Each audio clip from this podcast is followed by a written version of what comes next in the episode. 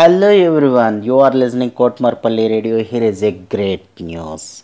Mrs. Umarani, a national award teacher, started storytelling and poem reciting campaign national level exclusively for Kotmarpalli Radio.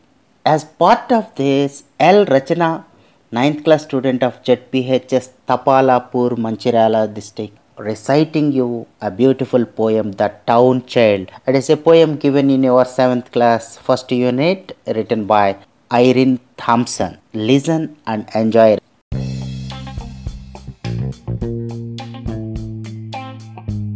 Today, the town child. I live in the town in a street. It is crowded with traffic and feet.